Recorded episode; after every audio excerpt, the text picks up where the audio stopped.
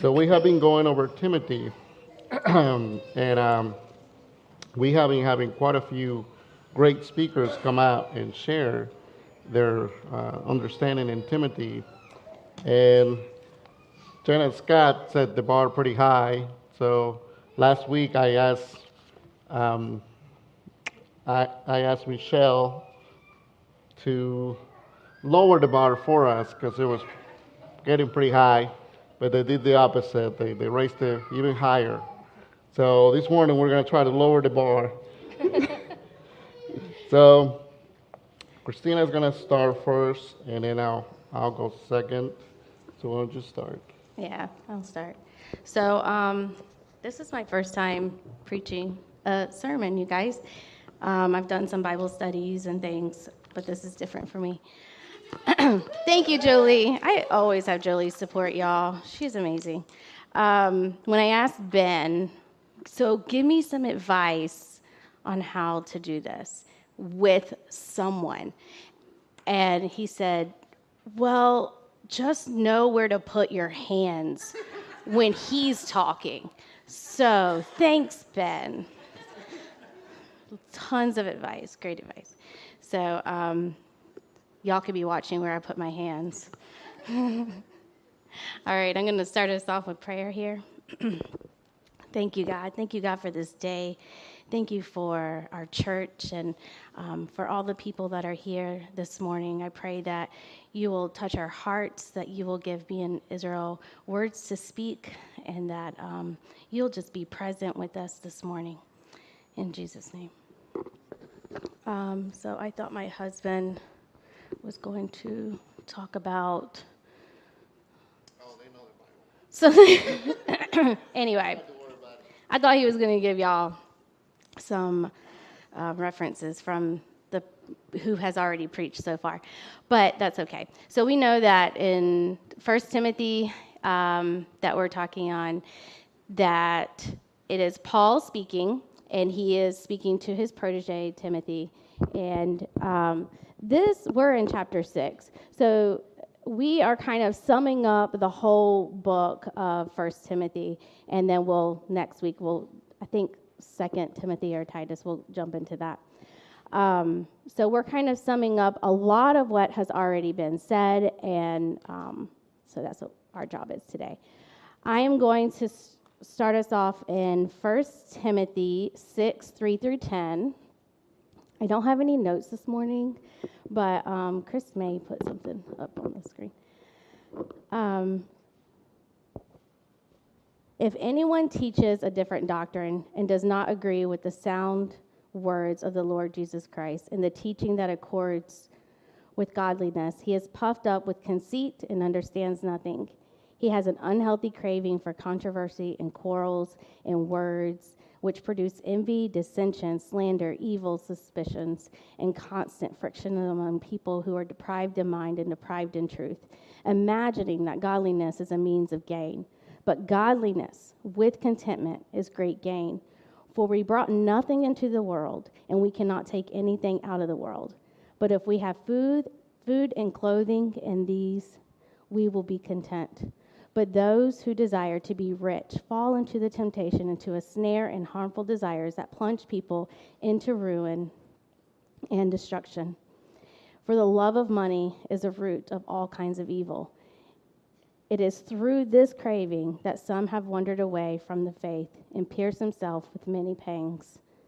So, we're going to talk about some light stuff here this morning.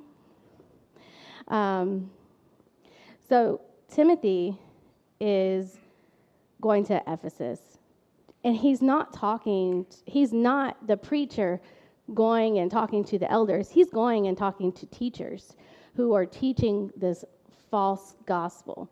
Um, and so they are puffed up with conceit and pride.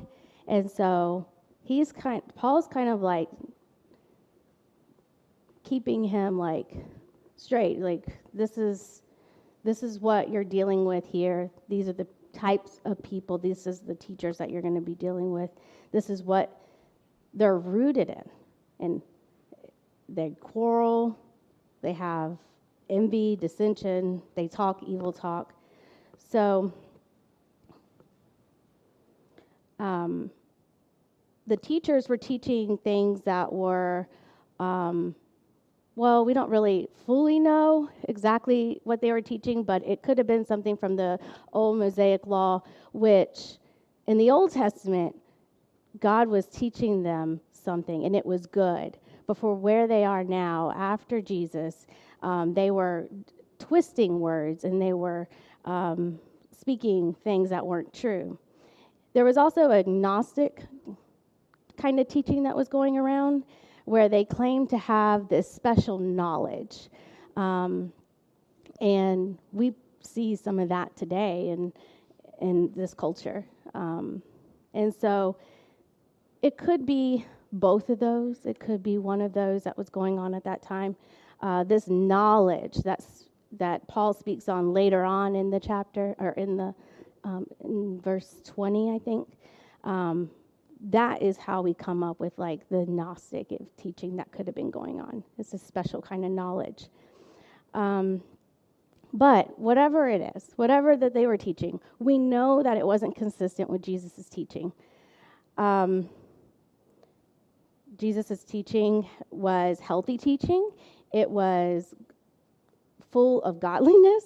Um, the definition here is a teaching that is pleasing to the Lord.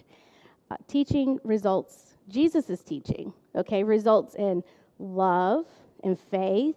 It exposes sin, but it brings us to grace that Christ has given us. And we have to remember that when we're guarding our hearts, when we're listening to teachers, that we're listening for the words of Jesus. And how do we know that? By being in the Word, by being connected to the Word. So we know these false teachers were teaching things that was opposite of Jesus. It was a betrayal to him. Um, it, they had an unhealthy craving for controversy. They quarreled about words, so they weren't using words uh, that Jesus used, uh, rather opposing. They would twist the meaning and that would feed their fleshly desires. This led to envy, so jealousy in the church. So when there's jealousy in the church, there's not unity in the church. There's fighting and there's trying people trying to one up one another. There's strife and slander, so abusive language, evil suspicions, constant friction among people who are deprived of mind and truth and they were imagining godliness as a means of gain. So I'm going to talk about two things. Jenna um, talked about, she broke hers down into two words as well, and um, hers were hard words. Mine are easy. Mine's godliness and contentment. So sometimes that's not easy, but um,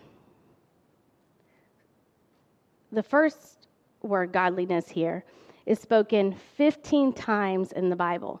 Seven of these is in First Timothy.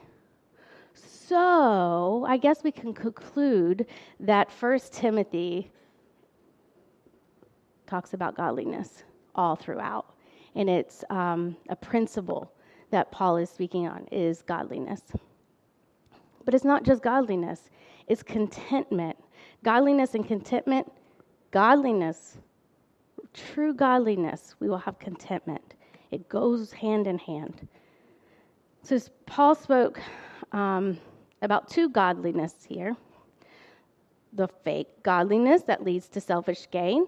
The selfish gain is referring to a financial gain, and we can tell this by his next point um, that money being the root of evil.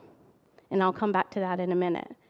True godliness is a godliness with contentment that leads us to being devoted to Christ, a Godward attitude that is well pleasing to God. So when we think about being devoted to something or somebody or being devoted to God, our attitudes are going to show that. We're reading the word, we're in worship. Like, God is first in our lives, and that's how we know that um, we have true godliness um, that we're connected to Christ. Um, Matthew Henry makes a point that godliness with contentment as a Christian is gain in itself. Imagine if we truly believe this and we truly live this out, being content with what God has already given us, being content in your life right now with the thing that God has given you. Imagine that is truly gain because you're with Christ and your contentment is in Christ. And what he has to give us is good, and we know that. Um, so, money, back to money. Money being the root of evil. It was interesting this week on Tuesday night. Uh, some of you came to the Bible study that Charles and Michelle are doing on, um, what's it called? Instruments in the Redeemer's Hands. Great book, guys. Um, it's a great study. If you haven't come to one of those meetings um, and you have time, like, even if you haven't read it, it's really good. It's really good discussion. Um, so I encourage that. But on Tuesday night, we also talked about this, so I thought it was interesting. Um, so I know these scriptures get twisted in all sorts of directions, but we're going to stay in context this morning. Okay? So God can use money as a tool to bless us with what we need. God is always looking at our hearts, though. This kind of greed for more than what we need can be destruction for our spiritual lives. This love of money is the root or the cause, the source of all kinds of evil. Because this is what we're putting our faith in. It replaces our need for Jesus. Matthew 6:21 says, uh, Jesus specifically says, "For where your treasure is, there your heart will be also." In fact, if you continue to read in Matthew, Matthew 6, 25 through 34, Jesus tells us to not even worry about our lives or our needs, that worry adds nothing to our lives, and our command is to seek first the kingdom and his righteousness, and all things will be given to you. If you're struggling with contentment this morning, um, I really encourage you to seek first the kingdom, even when it's hard, even when you don't understand, even when you don't know where God's going to take you. Um, I've learned that for my own life, um, learning how to be content in where in the season God has given me, and where He's placed me. Right now, I'm um, well. Back up. Uh, I've always worked since I've been 16 years old. Been a worker, and right now, I'm working about 14 hours a week, which is really hard. Uh, I used to work like 60 hours a week. And um, God told me to go back to school and let my husband be the provider in our family. And I have to find contentment um, in that and contentment and not taking control of what I think, you know. Um, but being in school is hard at my age. um, but God's going to take me somewhere. I don't know where He's taking me. I don't know at the end of my schooling where God's going to take me. But I can tell you, when I find contentment in Christ, there is so much peace. There's even when we're eating rice and beans, you guys, like, there's still so much peace. you eat rice and beans every day, you guys. I know lots of ways to make beans, just in case you. Um, so just finding contentment um, in, in the thing that God has given you in the season of life that He has you in um, just brings you so much peace. We try to conjure these things up. We try to conjure up joy and peace and patience and contentment, and we can't do it in our own strength. But Jesus, God is the one who can, the Holy Spirit living in your life, He can bring you that. Um, so when we love something so much, we can tend to um, allow that thing to take control of our emotions and our attitudes. Um, so our emotions flow from our heart, from the things that we love. At times, our emotions can make us act out of character. Uh, when Israel proposed to me, he acted out of character, you guys. He loved me so much. He um, doesn't like to be center of attention, even though he's up here this morning. I'm going to tell you, he likes to be in the background. He was a chef for many years, and that's where that's where he likes to be is in the kitchen behind the scene where people can't see him. But um, he enjoys talking to people one on one. But um, he generally tends to stay in the background and never center of attention. But when he proposed to me, he took me to downtown, like to Kernersville Harmon Park, you know where the gazebo is. And it was in June, and it was a beautiful day, and people, or a beautiful evening, and people are walking down the street. There's cars going, and he's down on one knee. This is completely out of character, you guys, for him.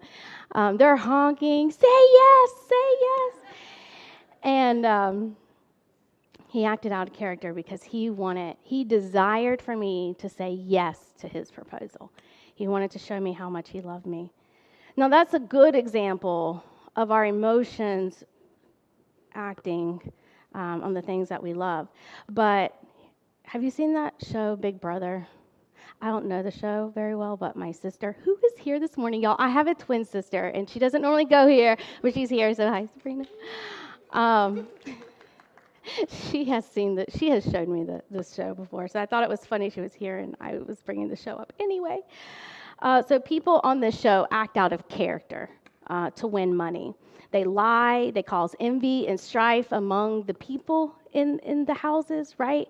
Because their goal is at the end of the day is to win this money and they act completely out of character. They're fighting, and there's all this drama that's going on. It's why we watch it um, to watch the drama. Um, but it's to feed that unhealthy desire. These false teachers were puffed up and proud, believing not in the one who saved them, but rather they fell into the destruction by temptation of wealth, seeking their own desires. And these teachers were leading people astray. So hold fast to Jesus, know him, talk to him, know the sound of his voice. Um, so my mom, she's not here this morning, but she um, was told, I guess a customer had called and complained on her, um, and her boss knew. Like they said that she was yelling and cussing them out and like acting completely out of character. This is like not my mom. Well, her boss knew that that wasn't Kathy. Like, that's not the way she acts. And it was by her knowing my mom, knowing who she was, what her values were, and even her character. They knew my mom well enough to know that that, that was untrue. They watched video and stuff and seen that it wasn't true. But um, so when we know our Heavenly Father, in that way. When we know his his character, when we know that when he speaks truth, he he it results in love and faith and it exposes our sin and that feels ugly, but it's good for us. But he always leads us to grace and not shame. So know your heavenly Father. That's all I have.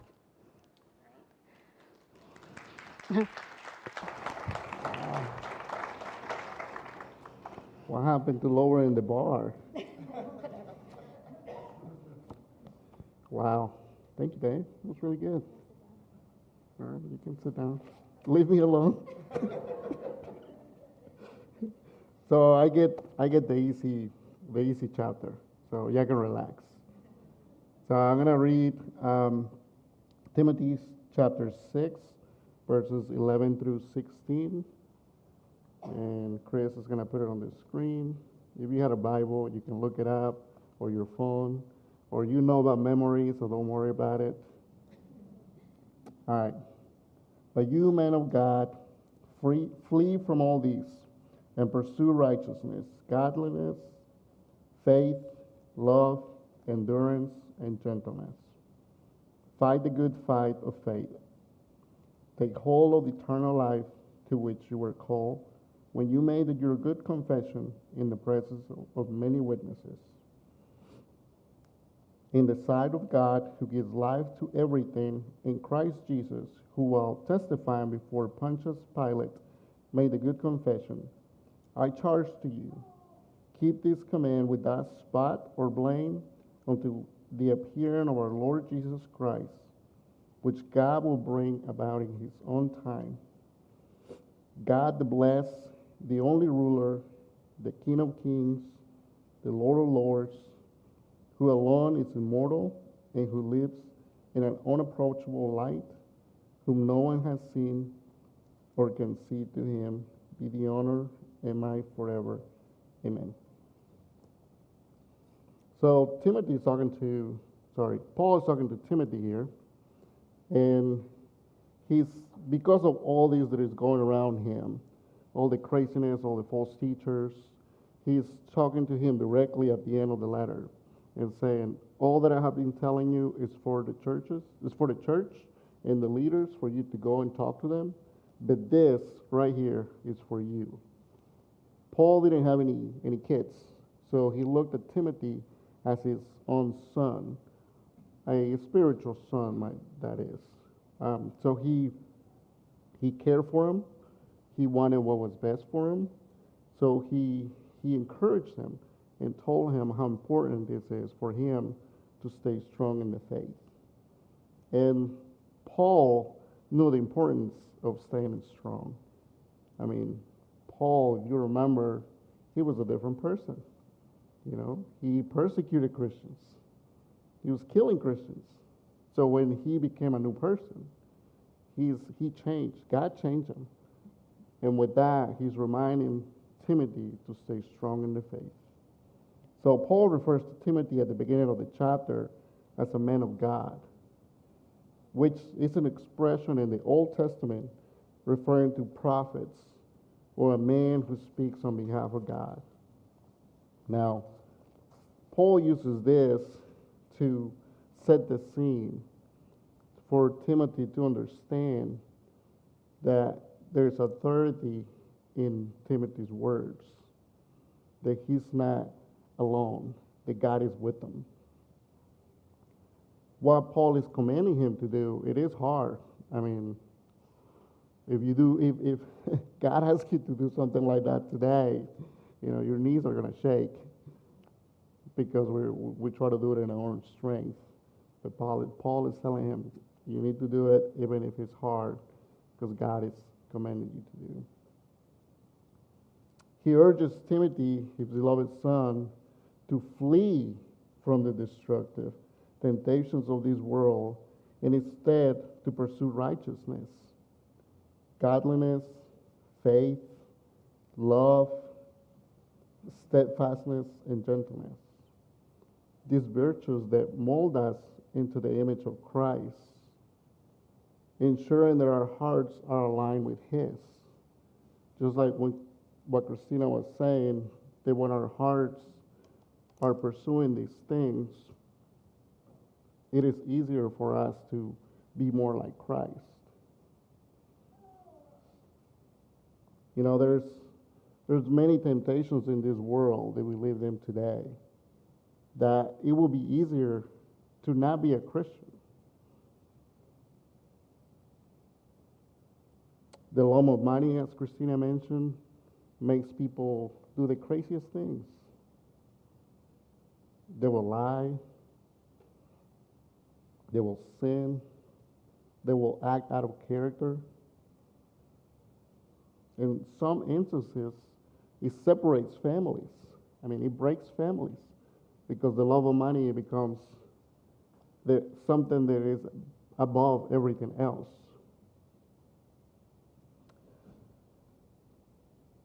And there are false teachers. There, there are false teachers in this in this world as well that, with bad theology, hurt people in the process. But with even with all of that mess, our God hasn't changed. The God that Timothy and Paul serve is the God that we serve today. He does not change.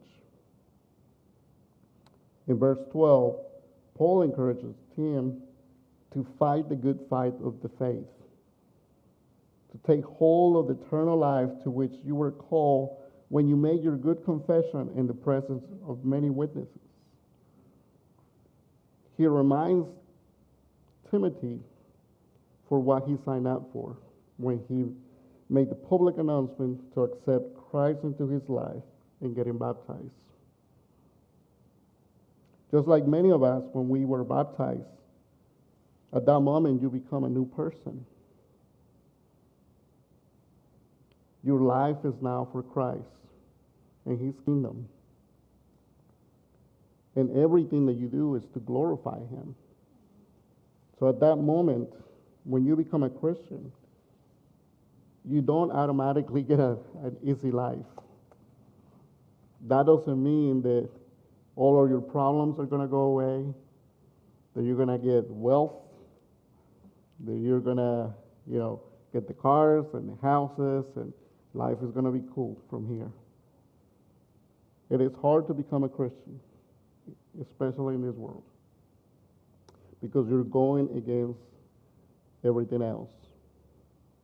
That you have to fight the good fight and remember why you're doing that. In many cases, when you become a Christian, that's when the enemy comes and try to destroy you. And not only you, you and your family. The enemy does not want you to come to Christ. He doesn't want you to be, be bringing people to Christ, to his kingdom. The enemy does not like that. He's around. If, just like when Jesus was baptized, he set an example for us. If we read Matthew chapter 3, verse 16, when he was baptized, as, as soon as Jesus was baptized, he went out of the water, and at that moment, heaven was open, and he saw the Spirit of God descending like a dove and alighting on him. And a voice from heaven said, This is my Son, whom I love. With him I'm well pleased. Then Jesus was led by the Spirit into the wilderness to be tempted by the devil. After fasting 40 days and 40 nights, he was hungry. Soon after Jesus was baptized, he went into the wilderness and he fasted for 40 days, 40 nights. After 40 days and 40 nights, your body starts sort of want to eat itself up. I mean, for me, it's more like three hours, but for Jesus, it was 40 days, so no rice and beans over there. So it was at that moment when he was the weakest of the weakest. Not only his body needed food, needed water. Now it was at that time when the enemy came to him and tried to tempt him, tried to get him to sin against God. Now, Jesus, unlike us, he could have performed miracles, you know. He could have made bread. He could, could have made water. And he was in the desert.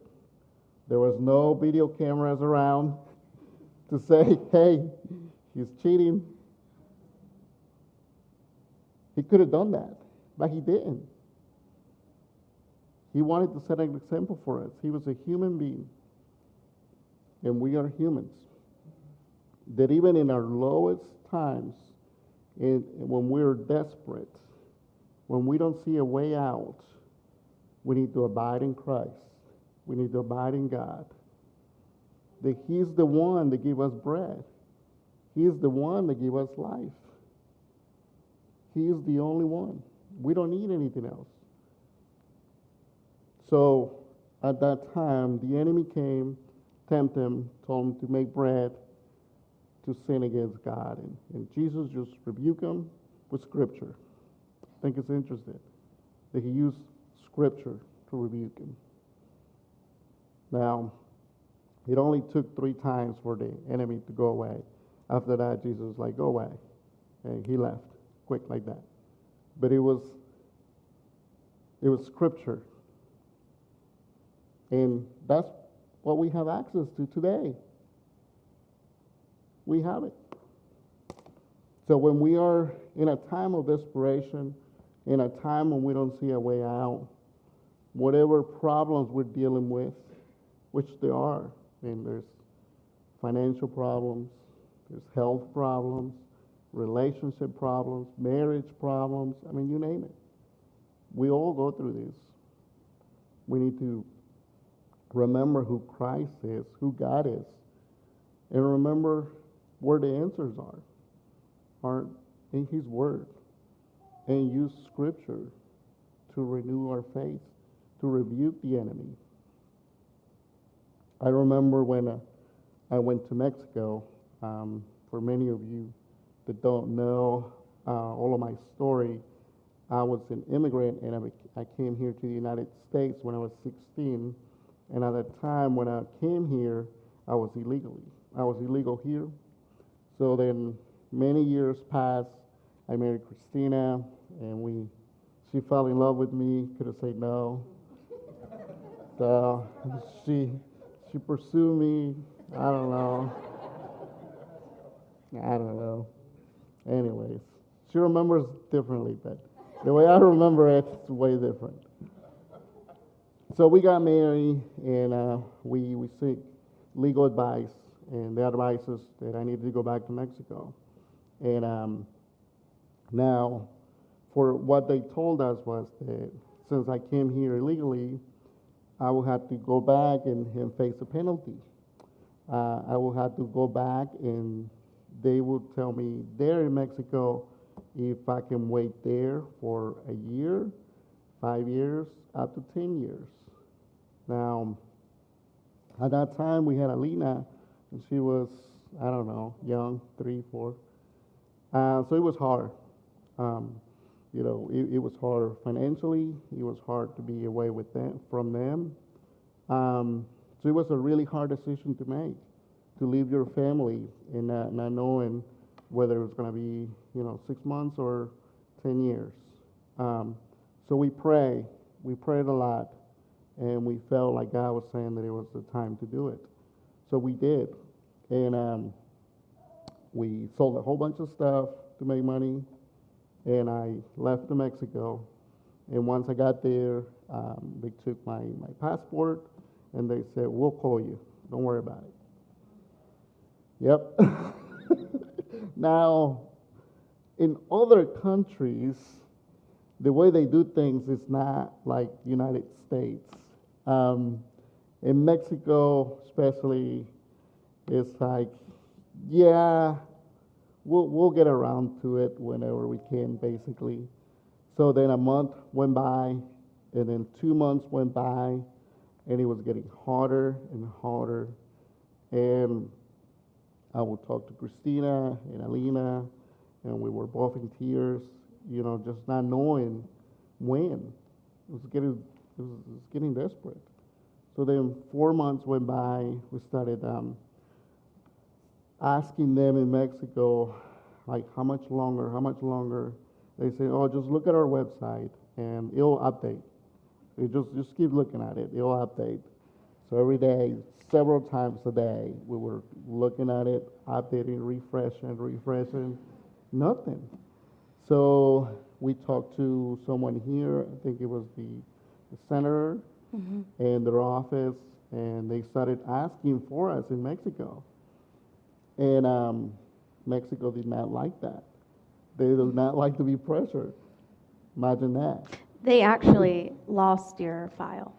Yeah, so then they say, yeah, we'll just stop calling and we'll, we'll get to it basically.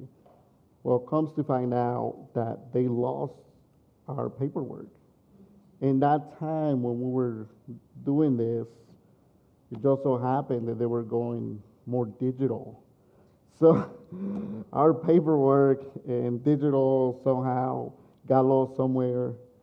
And at that time, Four months went by, and I was getting desperate. I was getting pretty desperate. Um, at that time, I could have done anything, no matter what, just to see my family, to come and be with them. Every day was brutal, but especially Sundays. I miss them. I miss my family, church family not being able to be here and worship not being able to be here and see everyone. It was brutal. And I remember crying out to God, like, why? What did I do so bad? Why are you punishing me? And I could have done anything. And it's in those times when you get to those points, your lowest points, that you have to remember the God that we serve. And it is not easy. It is not easy. So we're reminded that the, the race of faith requires endurance and the trust in God's timing and provision. My visa came two days before Christmas. We bought a ticket right away, left. I was here for Christmas.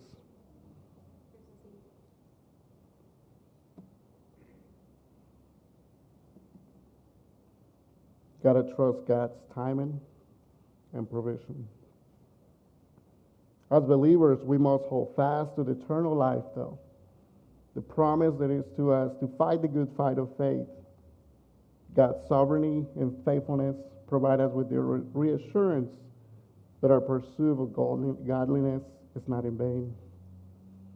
So, after you go through all of this in this world, after you fight, after you you go against the world and the world makes fun of you for believing things that they think is unreal or silly, what do you get in return? What do you get for standing out for your faith? Well, in John chapter 3, verse 16 says, For God so loved the world that he gave his one and only Son, that whoever believes in him shall not perish, but have eternal life.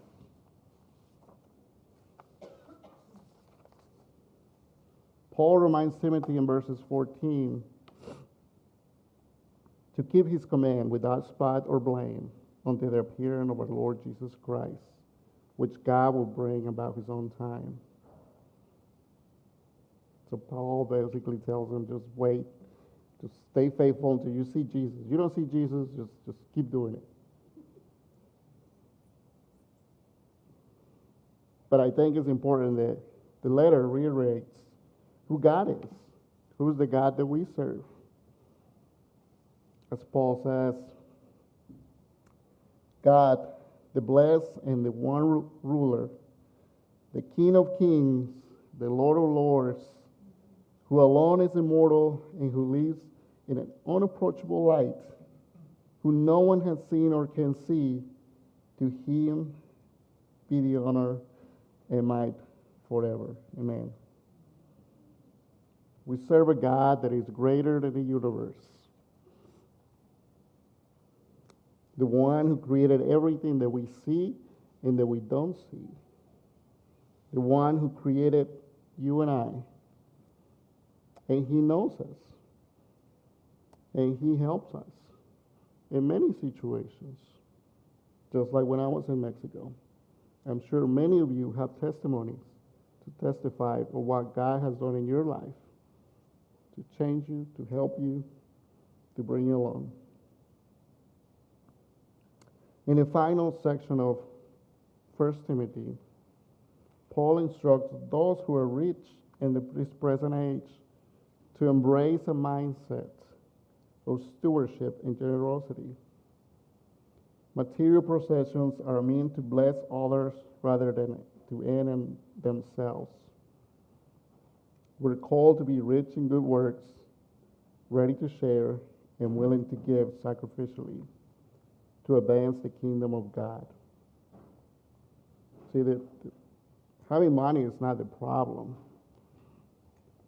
The, the problem is the heart behind it.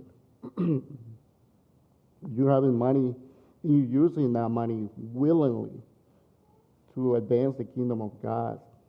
That your heart is right with God it's not a problem. It's what you do with it. That you are putting money, knowing the money is God's money. And, and He can use it, He can take it away, He can give you more. but it's His money. This is not our house. We're just passing by, and so quickly 80, 100 years is nothing. Infinity is where we're going. Eternal life, that's what we're promised. So, this right here, don't get comfortable. This is not our life. We're just passing through. Passing through. So, use what God has given you to advance the kingdom of God. Your house, your job, your relationships, everything that you have is to glorify Him, to glorify Christ. So as you go on your day, as you go into your week, just think to yourself, ask God, ask the Holy Spirit to reveal those things to you, how He wants you to use what you have, how He wants you to be, for you to be used in, in every area that you are in, whether it's in leadership, whether, whether it's in the church, or out in the store when you're out in and about, in your schools, in your jobs, that you are glorifying Christ.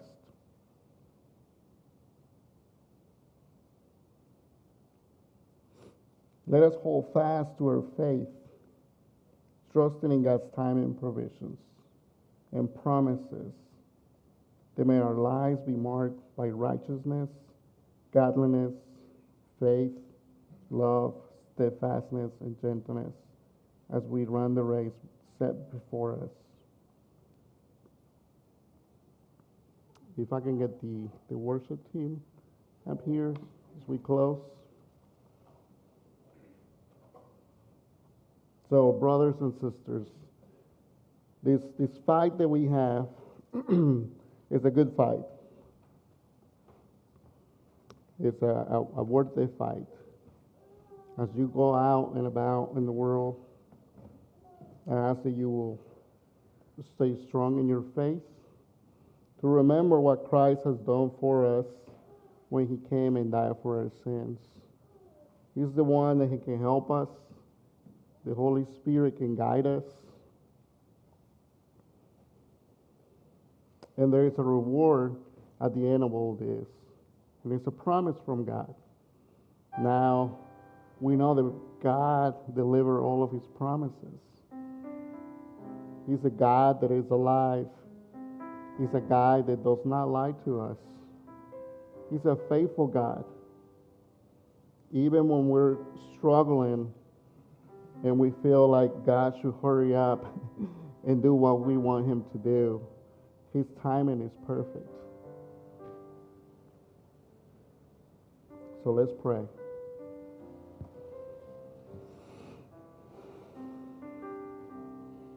Hmm. Dear Heavenly Father, we, we thank you, Lord. We thank you for all that you have given us, Father God, for your provisions, for your blessings, for the life that you have given us, for your Son Jesus, when he came down from heaven to die for us, Father. We ask that you look into our hearts and show us the areas where you want us to work on, Father. That we will be clean without blemishes until your Son Jesus return. That you help us along the way to make decisions with everything that we do. That what we have is yours and we don't lose sight of that. That we want to glorify you in everything that we do to advance your kingdom. In Jesus' name, amen.